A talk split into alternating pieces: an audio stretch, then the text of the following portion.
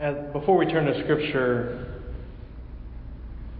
a couple of things. Last week, about this time, there was news that a National Football League quarterback named Andrew Luck was going to retire. Now, he is 29 years old. He is one of the best five quarterbacks in the league, makes millions of dollars playing football, and was set to retire. And when news broke, everyone thought it was a joke. Like, seriously? He can't be retiring.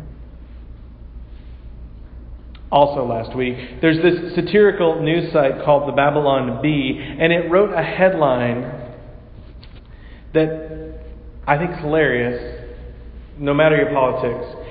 It was a headline that Bernie Sanders had gone to Hong Kong to lecture protesters on how good they had it under communism. It was a joke. It's kind of funny. But some people thought it was real.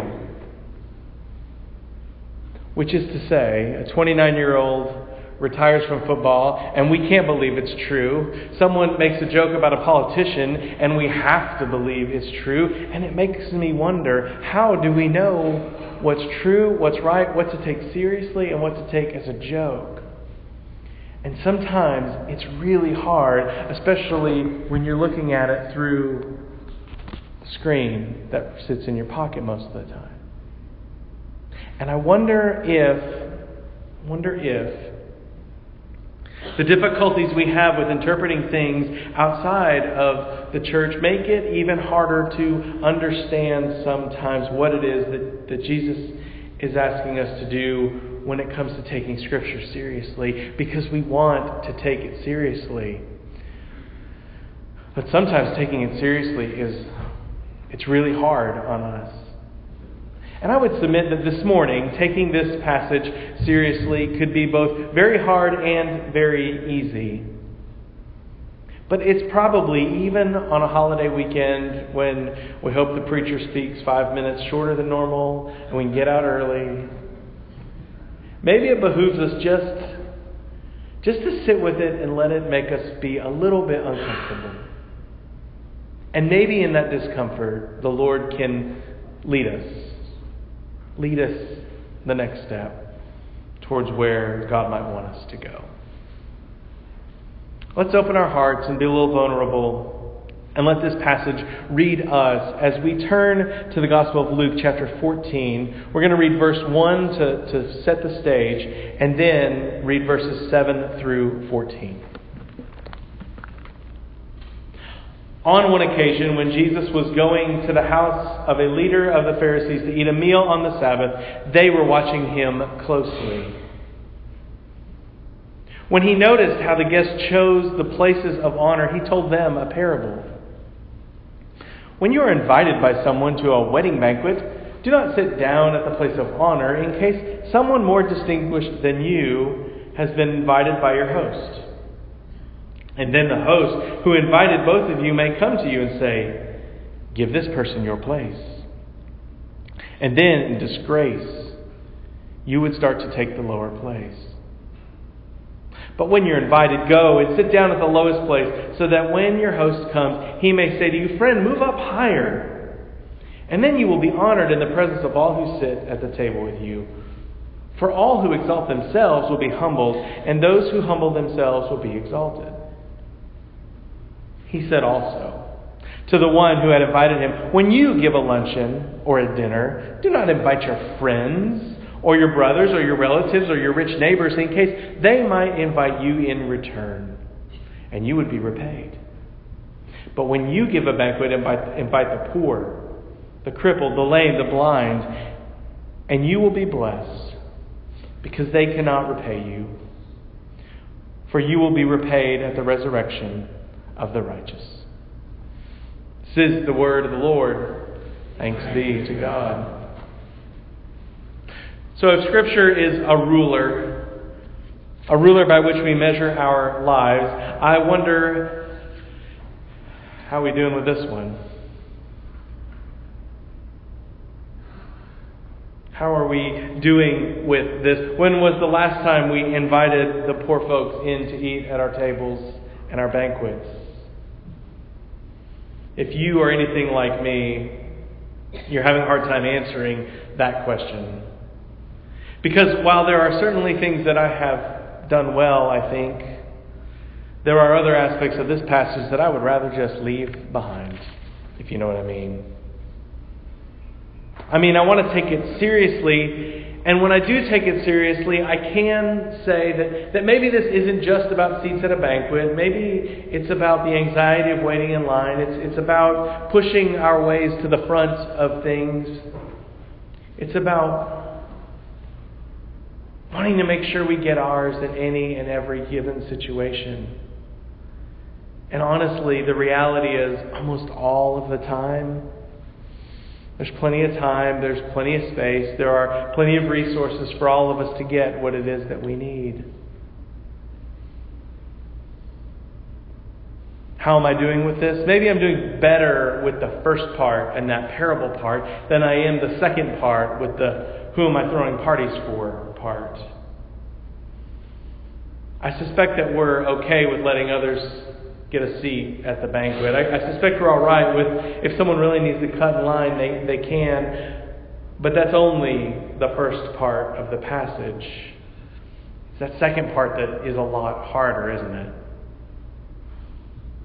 On the surface, we need to be eating with poor people regularly. We need to be eating with people who can't repay us. We need to be eating with strangers the crippled, the lame, and the blind. And I can't remember the last time I had a crippled, lame, or blind person at my table. Can you? When was the last time you prepared a meal for strangers? I don't remember myself. When was the last time we gave away without calculation to those who needed it? I'm sure we can take this passage seriously enough to find loopholes that we aren't seeing. And yes, times are way different now than they were when Jesus was teaching. We, we, it's important to acknowledge that, even in the hard passages. But I got to be honest, it wasn't that long ago when I lived just two blocks from here on a street with countless foot traffic and every once in a while around dinner time, someone would ring my bell. And even though I had a welcome sign out front, I did everything I could to get the interaction over with as fast as possible. Which makes me wonder did I fail? I don't know if I did. I don't know if I didn't. Some of the folks who knocked repeatedly, I knew them, I knew their deal. It wasn't just about food, but but then again, how do I know?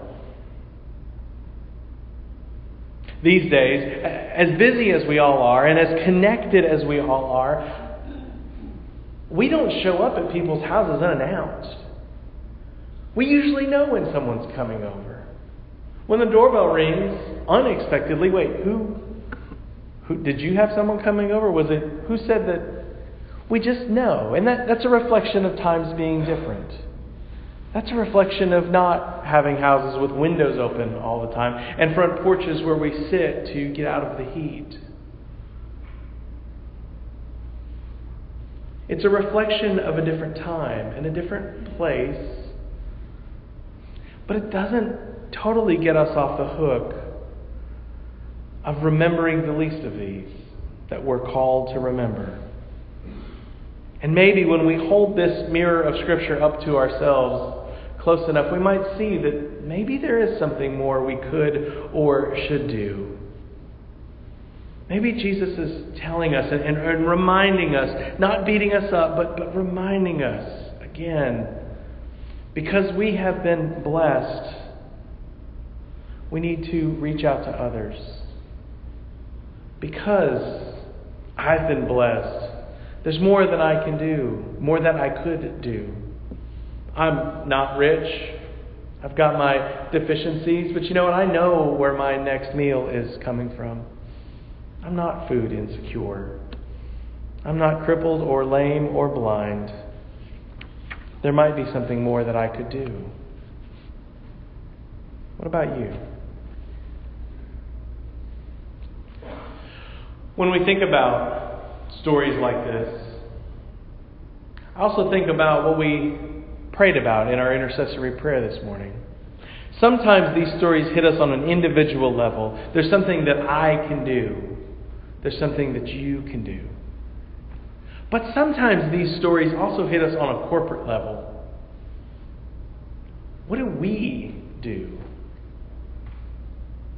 Back in 2004, the First Baptist Church of Mount Airy, North Carolina, had a sense that there was something they should do. It wasn't the whole church, it was just some within the church. That church is very similar to ours. Their facilities are different, though. Back in the 60s, instead of, of, of renovating their old sanctuary, they built a new one. So they've got a new kind of mid century modern, looks straight out of 1967 sanctuary. It's of its time and it's well done for its time. It's where the church worships. But the heart of that church exists in the fellowship hall, which is a square building that when they used to inhabit it as a sanctuary, they sat in a half round. And now it's a, a room with a parquet floor that's used much like our fellowship hall is. But it's, it's the best room in the church. It's the one with the stained glass windows in it. It's the one with the iconic pictures of Jesus that, that they put on their note cards. Back in 2004, they realized we've got these four teams of people who cook Wednesday night supper in this commercial kitchen, and this commercial kitchen is not used but one time a week. Should we do more? Their downtown church.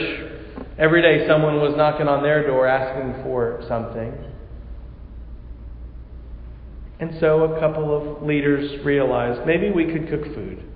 Maybe, like in Field of Dreams, if we cook it, they will come we start a meal, a soup kitchen of sorts. And so they did. They started with one Thursday a month. And, and a couple months later, they went to two Thursdays a month. And within a year, there were four Thursdays a month that they were feeding people out of their kitchen. And I got to tell you, the thing about the Feeding Friends meal was the food was better on Thursday than it was on Wednesday. Maybe it was the recipes. Maybe it was the teams because they were just geared up to cook for this one special meal.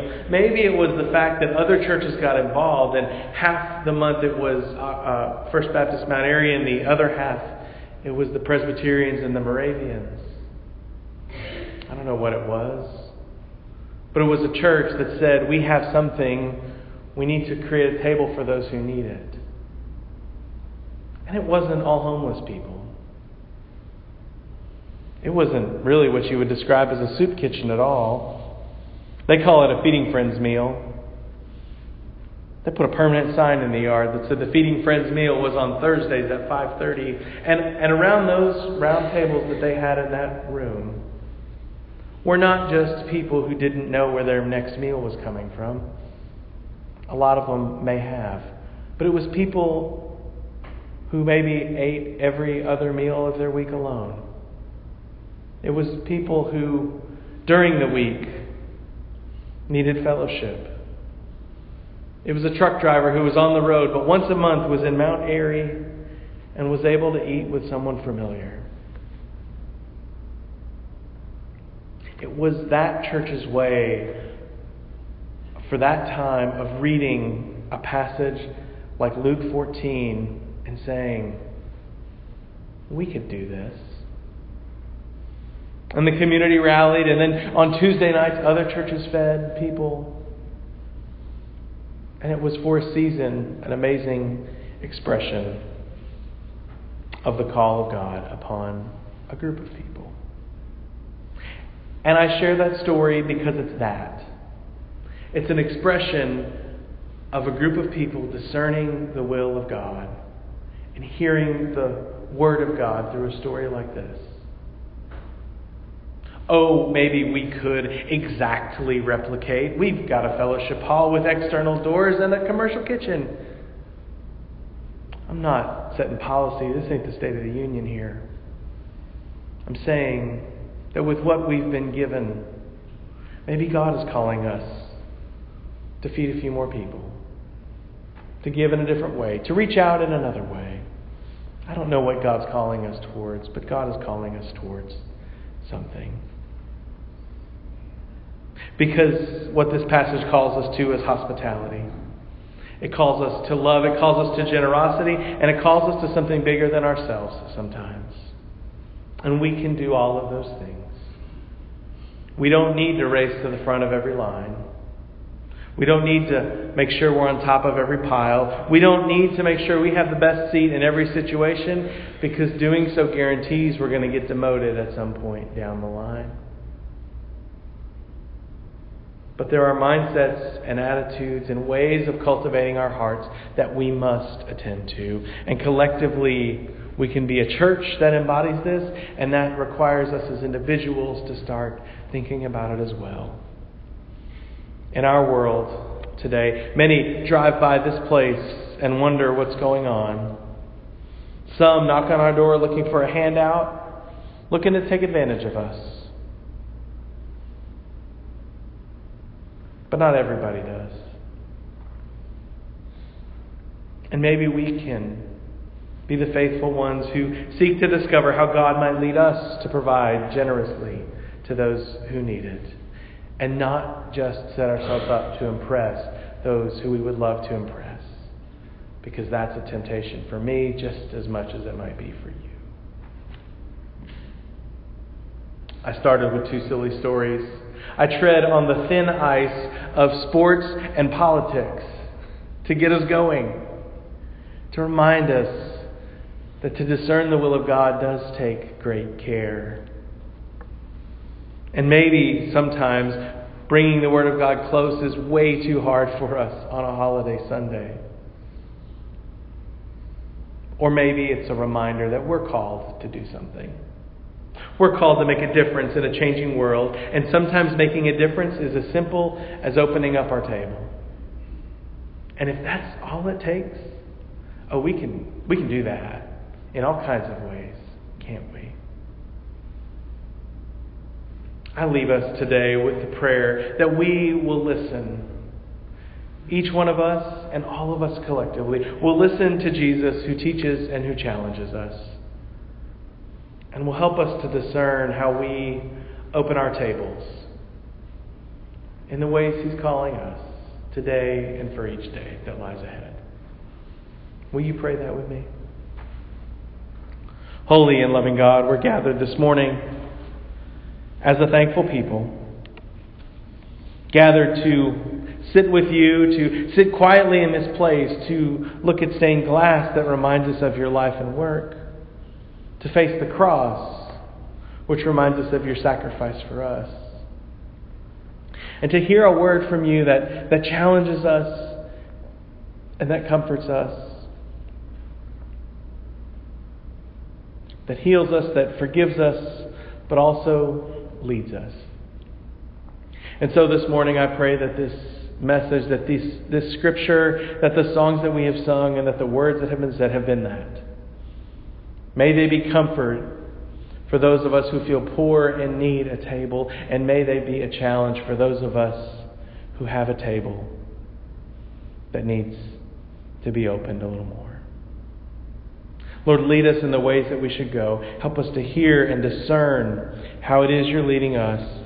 And grant us wisdom to see it. And Lord, grant us courage to step forward in the ways that you're leading us today.